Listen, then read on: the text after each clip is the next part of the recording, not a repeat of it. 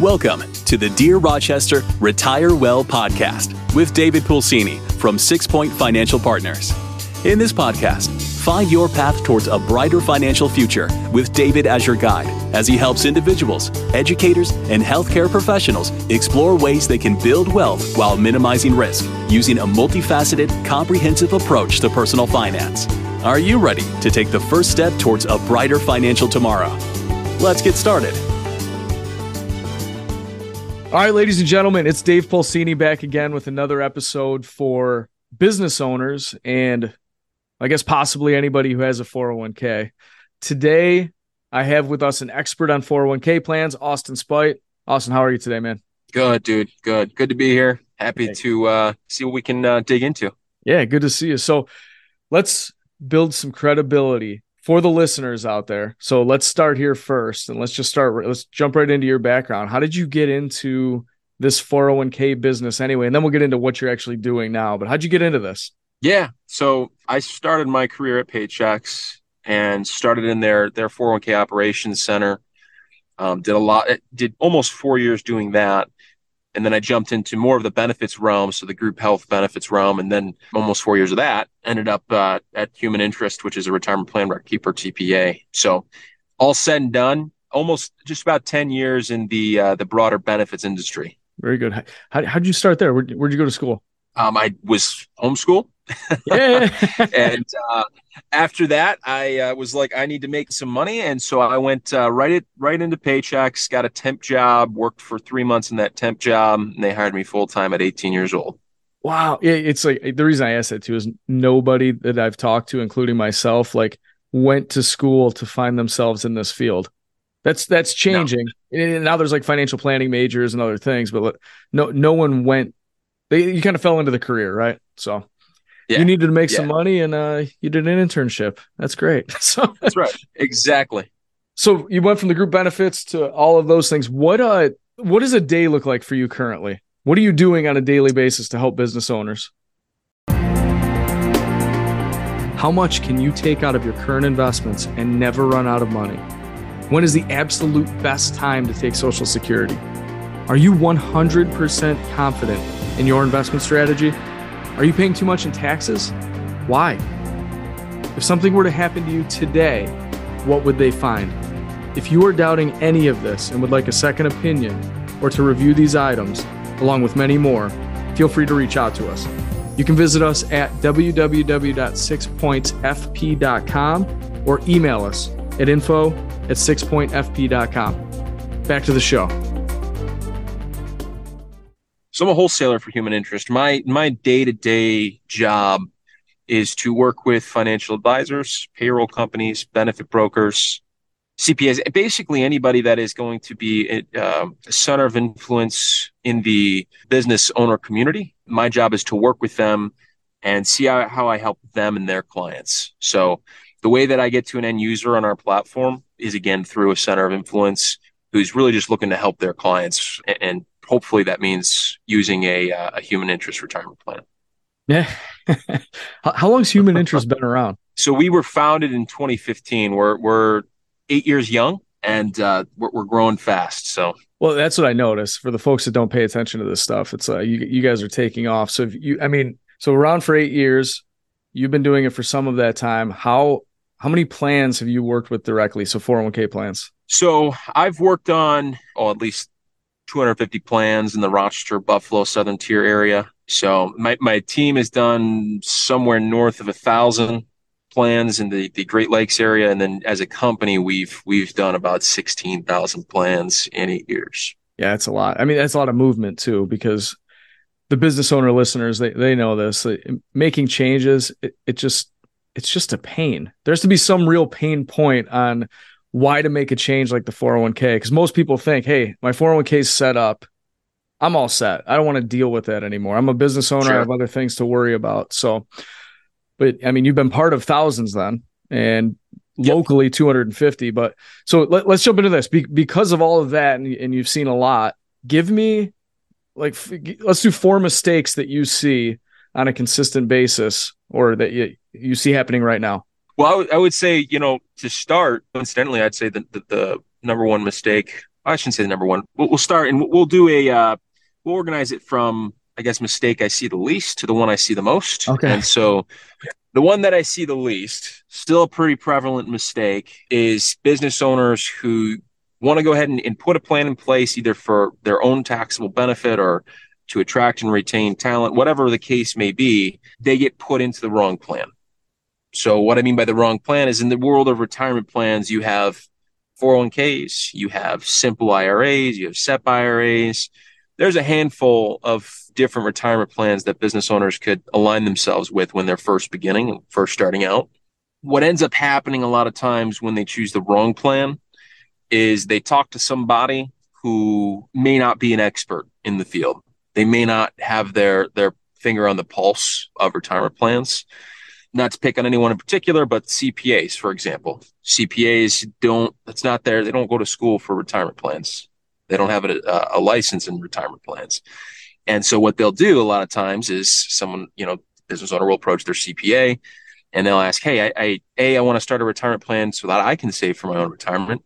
B, I'm trying to grow. So, you know, I need to, I need to find a way to attract new talent, retain my key employees what do I do from a retirement plan perspective? And and the CPA frequently says, "Hey, let's let's put you in a simple plan because they're easy, right?" So simple uh, simple IRA is not at all called a simple IRA because it's easy. It's called a simple IRA because simple is an acronym. Offhand, I don't know what that acronym stands for, but simple is an acronym. And so that's what ends up happening a lot of times with small businesses that are just starting out. They're getting their first plan in place. They go to the one person they they know, they trust, they love because they're helping them with taxes. And that's the CPA. And the CPA says go with the simple plan. Simple plans don't always work out the best because A, if you're growing fast, that plan's not going to grow with you. It's a very, very cookie cutter this is what it is. This is what you get. Also, simple plans require an employer contribution. There's zero flexibility there. An employer has to either do a match or some other form of contribution to the retirement plan. So, again, it doesn't really take into account all factors and the, the the goal of the business. It's just something that people often get thrown into, you know, and end up staying in for quite a while, you know, unnecessarily. Yeah, it, it just so you know too, because on our end, it seems for an advisor it's much easier to set up a simple plan because it, it right. seems like less compliance, which we'll we'll get into, and let less of the stuff that I know that you guys offload for the advisor. But yeah, I mean, you said it, and, and, they have to match a lot of startup 401ks or new 401ks. They don't they don't want to do a match yet. They want to get the feeling for it, get the things up and going. But with a simple plan, so simple yeah. is savings incentive match plan for employees. That's what it stands for. And you're right. There we it go. Doesn't mean there easy. simple doesn't mean easy anyway, right? Exactly. Um, exactly but but you have to match and there's the contribution limits are different so folks that make a lot more money may want uh, there there are benefits to the 401k i'll leave it there but um yeah. so mistake number yeah, one I mean, is ultimately you know ultimately it's it's just one of those things again where, where those factors you know truly aren't taken into full account.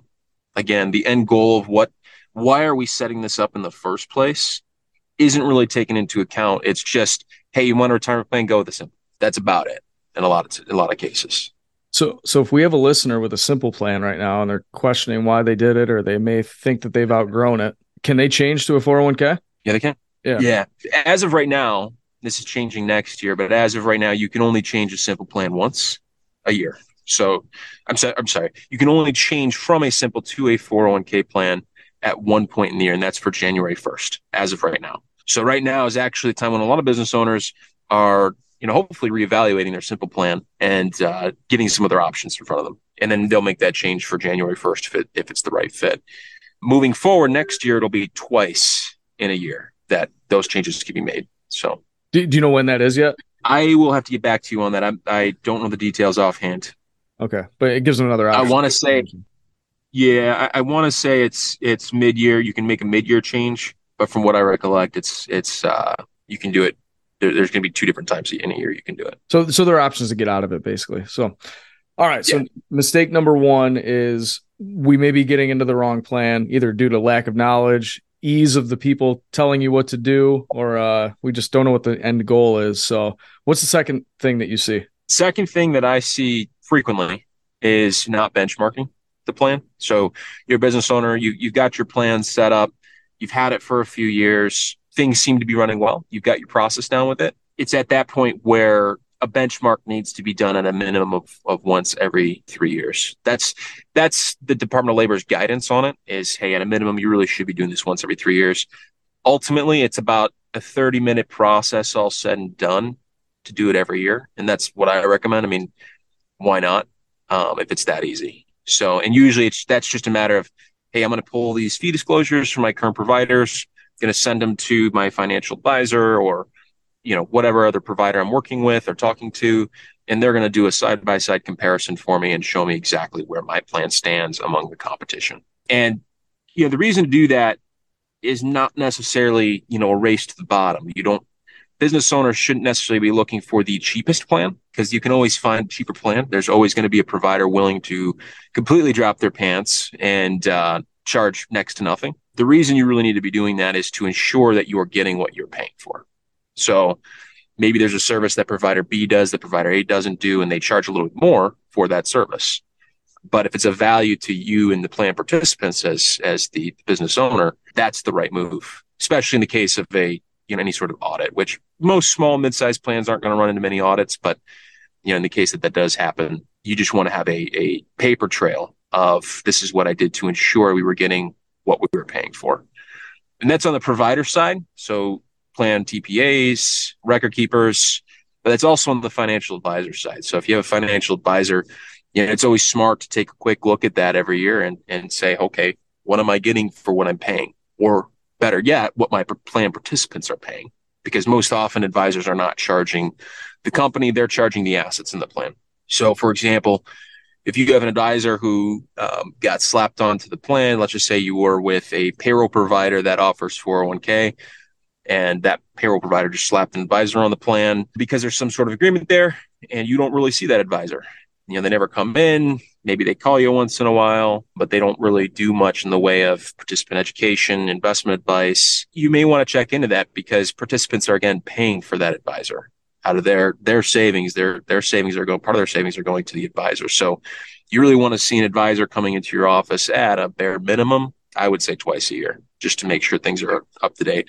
A lot of advisors, a lot of good advisors do it quarterly. So benchmarking is not not benchmarking is I would say the second big mistake that I see on both again the provider end as well as the financial advisor side of things.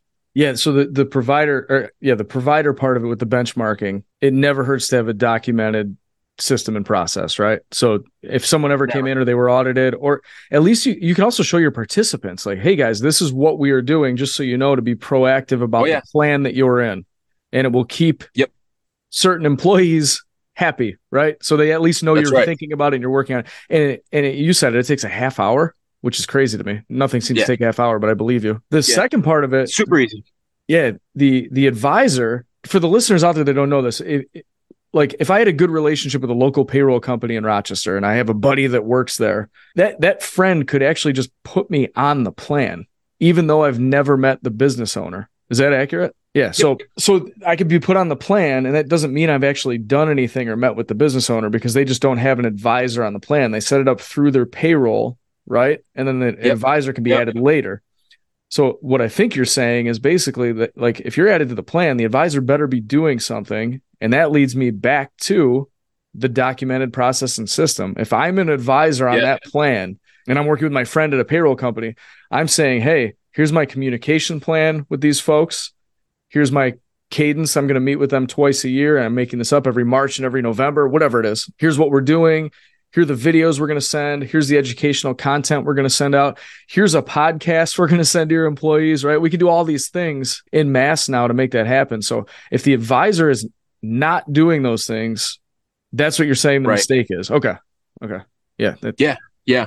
You know, and, and, to add briefly to that, so your first point on the provider side of the thing, side of the benchmark, if I would actually recommend sharing with your employees, this is what we've done. Because at the end of the day, most litigation that's that's done when it comes to retirement plans and excessive fees in a retirement plan is done because there was a disgruntled employee that you probably as a business owner had to let go and they're just looking for ways to get money from you. So you avoid that entire situation if you're very transparent with employees about that. You know, send send a, an email out to the, the, the entire workforce saying, "Hey, you know, here's what we've done." And, and obviously, you may have to, as a business owner, black out some things, but just being transparent to the extent that we've priced out our 401k again this year. We're still in the best option, or we're changing options because we feel it's best, you know, from a fee perspective for you, Mr. Employee or Mrs. Employee. So being transparent, that employee that you're going to fire because they didn't do their job, they're not disgruntled, but they're not, they're probably not going to try chasing you down on the 401k side of things or retirement plan side of things because they know they just did this. They just did their due diligence here. So there's no case here. Anyways, that's, that's, uh, I, I would highly recommend doing that. You know, the more transparent you can be, you know, along those lines, the better. And then from the advisor perspective, as you said, a lot of payroll companies, there's these relationships, advisors get slapped on the plans. The, the key thing there is the advisor doesn't necessarily just get put on the plan without the client's signature. What ends up happening is when a client signs on with said payroll service slash 401k, they sign a document that is usually many pages long. That line item where the advisor is added is a very small line item with their fee next to it and often gets missed. So the payroll company and whoever signed up that 401k plan is covering their their rear end in that situation because the advisor is listed on the paperwork, but the line item is so small that it's easily glossed over. So that's uh, I, I would say the two details I'd like to add there. How do if I'm a business owner and I've signed this thing because I totally get it. Business, um, we're in a hurry. We're doing the all the stuff we have to do how do I know if I have an advisor on the plan or not if I'm working with my payroll person? Do they I show mean, up on the statement? Advisor will show up on the statement. The advisor will also have their information shown on the website most often. The, the reality of the world we live in, though, is everything is done so fast, everything's done so quick. The same reason that you'd sign that document with the advisor information on it and not see it is the same reason why you'd look at your account statement. You'd want to see your gains, your losses, how much you got in there but you're going to miss a lot of the other information on there, including advisor information. So, and again, that's also a way that the you know from from to some extent the advisor covers his butt is my information's there. You could have called me, but there was no proactive service done. So that's the uh, the key there is, is what are your service providers doing proactively to help you as a business owner? And not to dive into this too much, I know we have two two more things to go over, but how, how do you help with that? Like, do you, do you guys share best practices? Do you talk about advice? Like, what what do you, Austin, and Human Interest do that m- these other companies are not doing? Then, yeah, education, just making our clients aware of, to some degree, the benefits of having the advisor on the plan. Asking them a simple question: Do you know who your advisor is? You you do have an advisor. Just, just again, that's why you benchmark is you get other voices involved so that you can compare apples to apples and again make sure everything's on the straight and narrow. So to, to some degree that what we do now from from our perspective when we're working with when I work with an advisor there's always going to be an introduction made to the client to the from me introducing the advisor to the client so that they know exactly who that is and they're making a conscious decision hey i'm either going to work with this person or i'm not going to work with this person. I either see the value or i don't see the value. So being upfront and transparent is key. A quick interruption Six Point Financial Partners is taking on new clients. If you would like to take the next step in planning your future with Dave or the Six Point team, please visit them at www.sixpointfp.com to schedule a time or reach out via LinkedIn, Facebook, or simply find us on the internet by searching Six Point Financial Partners. Okay, back to the show. Are do you guys handle the benchmarking? So if, if I have a business owner listening to this, and like I don't want to get sued, by the way, man, there's there's always something. This is like another thing on the yeah. list for a business owner that's like, holy cow, I got to worry about this now. Some disgruntled employee, but which is a great point, by the way. You fire somebody, they're mad, and they say, hey, what about my 401k fees over the last eight years? You owe me X exponential returns, and like I've I've actually seen that before, and it, it can get ugly quickly and I'm just trying yeah. to run a an HVAC business or something. It's like, why am I getting sued over a right. 401k plan? So, like, do, do you come in and do the benchmarking for someone? Because I'm a business owner. I'm like, can someone just handle this for me so I don't have to think about this? Yeah. Is that what you do? Yeah, we'll do a benchmark for anyone we work with. So we'll we'll do a full side by side comparison. Now, transparently, that's only comparing our services to what they currently have. That's one of the benefits you get, you know, as a business owner working with a financial advisor is you are going to get to some degree an uh, impartial look at multiple plans. So we'll do it, and a lot of our clients have found value in that. You know, honestly, because we're we're we've got a lot of value and we're undercutting the market quite a bit. But I would highly recommend working with an advisor for that as well. All right, so I got to ask one more. I told you I could ask questions all day about this stuff. You're uh Let's go. Let's do it. So if if I have a local if I have a friend who you said slaps me on a plan, right? And they work at uh, a payroll company, and now I'm the advisor doing a benchmarking study, and I move that 401k away from that payroll company, are they mad at me? Do they care? I really don't know how that works. They care. They do. Well, I mean, it, it in, in some cases they do, in some cases they don't. So the sales team at whatever payroll company we're talking about, they may or may not get a residual sort of income based off of that plan. So they could, they could be very unhappy about it. They could be care, you know, carefree about it. So yeah. that uh, really, really depends on what the honestly what the compensation agreement that sales rep has is with their company. Yeah, so that that would make me nervous if, if I were the advisor on the plan because it's like you you yeah. slapped me on the plan. Now I've done a benchmark and I yep. find it's not the best. Yep. so yep.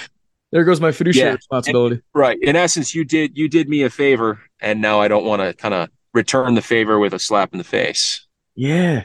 Yeah. We like we like throwing the term slap around on this this podcast. Yeah, no, can you so you get slapped on a plan, you slap them off the plan, they're not going to slap you on any more plans right? So I like exactly. Exactly. Interesting. All right, I mean, I could dive down that rabbit hole of uh, conflicts of interest and fiduciary responsibility all day, but uh, we don't have all day, yeah. and you're busy. So let's let's go into the third thing that you're seeing right now. Mistake. Yeah, yeah, yeah. So third thing would be plans that are not in compliance, or plans where the administrator of that plan, which by the way is usually you know the head of HR, business owner, controller, the administrator of that plan is taking unnecessary fiduciary duties or liabilities on themselves. An example of, of a non-compliant plan would be a plan that was put in place. And I, again, I don't like to necessarily pick on, you know, the payroll companies that offer 401ks, but typically the plans that are non-compliant, usually ones that are set up by a payroll company. So example of a non, non-compliant plan would be let's just say I started my plan in 2015 and I had an example of this this morning. This was the almost the exact information. I had a plan started in 2015, filed my form 5500 in 2015 because that's when I was started. It was top of mind, but I haven't filed a form 5500 since. I guess to backtrack a little bit, a form 5500 is basically a compliance document that has to be filed every year with the Department of Labor uh, by July 31st. There are extensions for it, but long and short of it, it's got to be filed. So if I don't file that, I'm going to be subject to some extremely hefty fines. And ultimately, my plan is going to be looked at as being out of compliance and can be shut down, and I could lose all tax advantages from it. So, any prior tax advantages that I had, I could actually have to, I'd have to owe that to some degree. So, non-compliance is a big deal. The, the consequences of non-compliance is a big deal. Anyways, we see a lot of that. Another thing we see is is in correlation with that. Again, the plan administrator taking on liability you know, and, and the the administrative duties tied to that liability that they don't need to. So, for example, again, going back to the 5500, if I'm a plan administrator, my name has to be, I have to sign that 5500 every year. So, my responsibility is to, in some cases, prepare it. So, I have to actually put all the data in there in that form, review that data again, and then sign it and file it with the Department of Labor. Now, some some payroll companies, I shouldn't even say payroll companies, most payroll companies and, and most providers in the industry prepare the form for most business owners. So they'll put in all the financial data, but that business owner or that controller or HR administrator still has to go in there. They have to review all that information and and really tie it back to the financials of the reports from that plan and ensure its accuracy. They're still responsible for that. So even though that's even though someone's re- preparing the report for me, I'm still the one responsible for whether or not it's accurate as a business owner. So in this day and age, it's um, archaic to do it that way. There are not just us, but there's a lot of other providers that will do all that for a business owner. They will prepare it, they will review it, they'll confirm it's accurate, they'll sign it, and they'll file it with the, the Department of Labor. There's a lot of, of providers that'll do that now.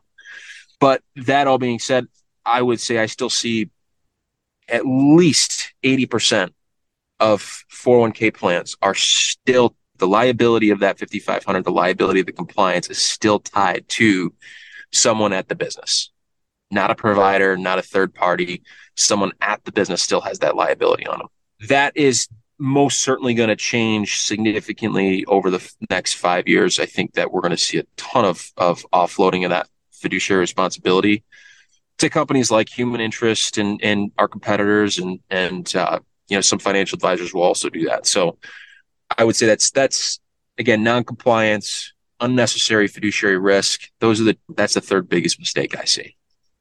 That's so much, man. The the the first thing I'm thinking is if you saw somebody that hasn't done this since 2015 when they set it up, which makes a lot of sense, it's almost like why why would they do it now? Aren't they going to get caught up? It, it's almost like uh, someone hasn't paid their taxes in eight yeah. years and now they owe it. Right. Like, I don't right. want to draw attention to myself.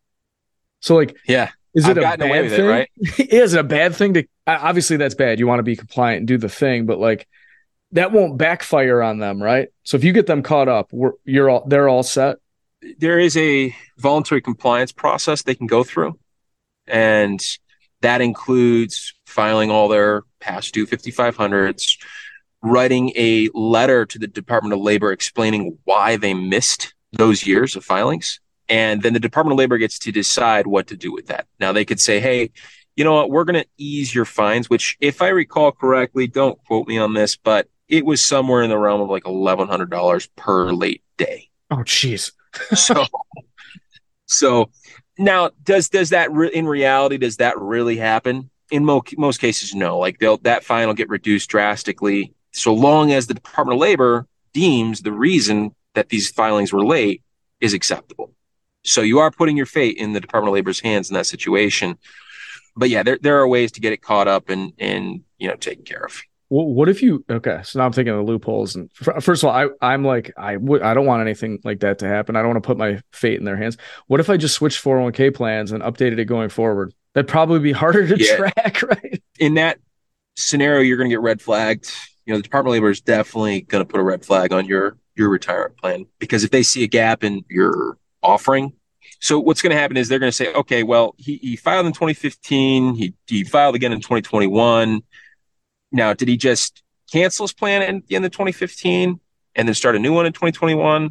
Well, let's look at the assets. Yeah. Because if there's in 2015 10 grand and then in 2021 there's a million dollars, it's unlikely that they started a new plan in 2021. So the Department of Labor is going to red flag that plan, potentially audit it, and you do not want to wait to, until an audit to take care of that. That's the that's the last thing you want to do because there's going to be the the the leniency that the Department of Labor is going to have on you during an audit is going to be far less than just voluntarily complying with their regulation. Yeah, I, I mean, I have a lot of listeners out there right now that are thinking, can I could I claim ignorance? Could I literally say I I just didn't know I had to file this, and they'd be pretty generous yeah. with the reduction? I'm sure. Well, so. I mean, here's the deal: you filed in 2015. You knew you had to file then. Why didn't you continue filing? You'd have to make a pretty good case to the Department of Labor that you there'd have to be another reason, I think, than just ignorance. Again, I, I, don't think I really don't see the Department of Labor levying those sorts of fines to small businesses, particularly.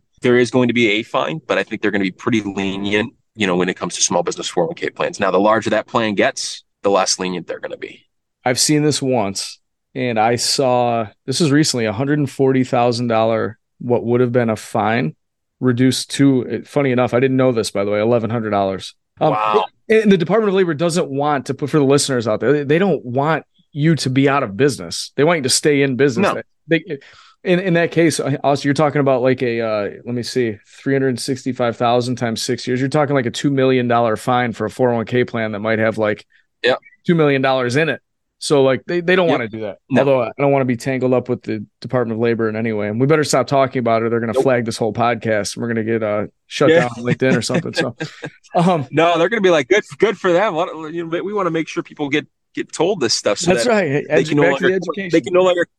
Yeah, they can't be claiming ignorance now. Oh man, so yeah, so for all the subscribers out there, uh, now, now we know. So get Sorry. compliant, folks. Get compliant. That's all Austin's saying. And it's like, hey, someone else, please. I'm the business owner again. Like, take this off my plate. I don't want to deal with this. Exactly. But like, okay, so exactly. we got to get into mistake number four because we got like five minutes left before you got to jump. Yep. What's uh, what's the last thing yep. you're seeing? Yeah. So last thing, and and potentially the most important thing for for small businesses and and mid sized businesses is seeing a, a, a 401k plan that's not integrated with payroll. So we've complained, we, we've talked in, and we've kind of picked on payroll based 401k providers a little bit here. The benefit of those providers, though, is that they're payroll integrated. what that ends up meaning to the business owner is that their administrative burden is significantly less than plans that are not payroll integrated. And again, to back up a little bit, payroll integration is a term that is frequently thrown around in the 401k industry. However, most payroll integrations are not actually full integrations. They're either a 180 integration or a 360 report feed, you know, something along those lines where there's still some level of human interaction with basically contributions and, and, and uh, employee elections flowing to and from uh, payroll of 401k companies. Obviously, and I guess I'm going to lay a little bit more of a foundation here. Payroll integration is so important because of the fact that there's this symbiotic relationship between your 401k and payroll. 401ks are always is always payroll based. So employees will always have to go into the, the 401k system, say, I want to put 3% of my check away or $40 of my check away. And somehow that information has to get to the payroll company. So the payroll company knows how to, how much to take out of each employee's check and whether it's pre-tax, whether it's Roth, so on and so forth. And then once that money comes out of the check, then the data has to flow back to the 401k company so that they know how much to pull out of the company bank account to put into the 401k plan per employee. Again, the reason this is so important is because there's a lot of companies that are doing this manually. So their employees go enroll in the 401k system. Administrator at the company or the business owner goes in the 401k system, pulls the report, makes sure everything is accurate, sends it to the payroll company. Payroll company pulls it out of the checks. And then the payroll company will send that report either directly to the 401k company or sometimes directly back to the, the business owner or administrator. And they're going to have to provide that to the, the 401k provider. So meanwhile, the party with the liability here is the business owner or whoever's handling that from the administrative perspective at the business. It's not the payroll company usually that's the liability. It's usually not the 401k that's taking on the liability. Almost all the time, it's the, the liability is on the business. And so payroll integration is so key because it removes liability. It ensures accuracy. So when you have a systemic integration like an API, it's data flow both ways. Two systems talking to each other seamlessly there's no human interaction with it. And that's, you know, that, that's what providers like Human Interest do is we, we set up these integrations so that again, the liability is not there. The administrative lift's not there, you know, on the business and the business can focus on what, you know, what they do. That's why it's, um, it's a big deal. And it's a problem that, you know, I see frequently is, is business owners or their, their, their key people are still working on 401k uploads, file uploads. The other thing that's important is census data, right? So census data has to be accurate at, at, both the payroll company and the 401k company. And if they're not speaking to each other, that responsibility falls on the business to ensure that it's accurate across the board. Again, when you have an integration, you still have to do that with one party. Usually it's payroll. But once payroll has the census data and there's that integration, it's it's the same across the board. Everyone's got the same information. You know, and again, that that, that the reason that's important ties back to things like eligibility periods, so you as the business owner or you as, you know, the key person at the, the, the business, like a controller, are not keeping track of individual employees' eligibility anymore. Someone else is doing that because they have a system to do it and because it's so much easier for them to do it. That would be, I'd say, the fourth biggest mistake is plans that are not payroll integrated. All right. To wrap this up quickly, I could I could keep asking you questions. I also promise Austin this would be 15 to 20 minutes, and here we are. So, so folks, we need to get in the right plan. We need to make sure the advisors and the plans are communicating with the participants and themselves. We need to get you compliant. We need to make sure that census stuff is taken care of. If I'm a business owner, I'm listening to this. I'm like, again, can someone just do this for me at, at non outrageous cost? So Austin is one of those people that can help. Austin, how do the listeners, either financial advisors, by the way, the advisor, we have a lot of advisor listeners. How do the advisors get a hold of you or how do the business owners get a hold of you? What's the best way? Yeah, best way is just call me. Call me, text me. Just low barrier entry. Yeah, throw text. your cell phone number out there. Yeah. All right, cool, cool. My cell phone, and for any, this is free information for any scammers out there 585 727 9684. Um, all right, folks. I hope that was helpful. Uh, Austin, that was great. It's very helpful to me as an advisor. I'm sure the other advisors got a lot out of this as well. So we'll end there. Make it a great day. Thank you for listening to the Dear Rochester Retire Well podcast. Click the subscribe button below to be notified when new episodes become available. The information covered and posted represents the views and opinions of the guest and does not necessarily represent the views or opinions of Six Point Financial Partners. The content has been made available for informational and educational purposes only. The content is not intended to be a substitute for professional investing advice. Always seek the advice of your financial advisor or other qualified financial service provider with any questions you may have regarding your investment planning. Content here is for illustrative and educational purposes only. It is not legal, tax, or individualized financial advice, nor is it a recommendation to buy, sell, or hold any specific security or engage in any specific trading strategy. Results will vary. Past performance is no indication of future results or success. Market conditions change continuously. This commentary reflects the personal opinions, viewpoints, and analysis of Six Point Financial Partners.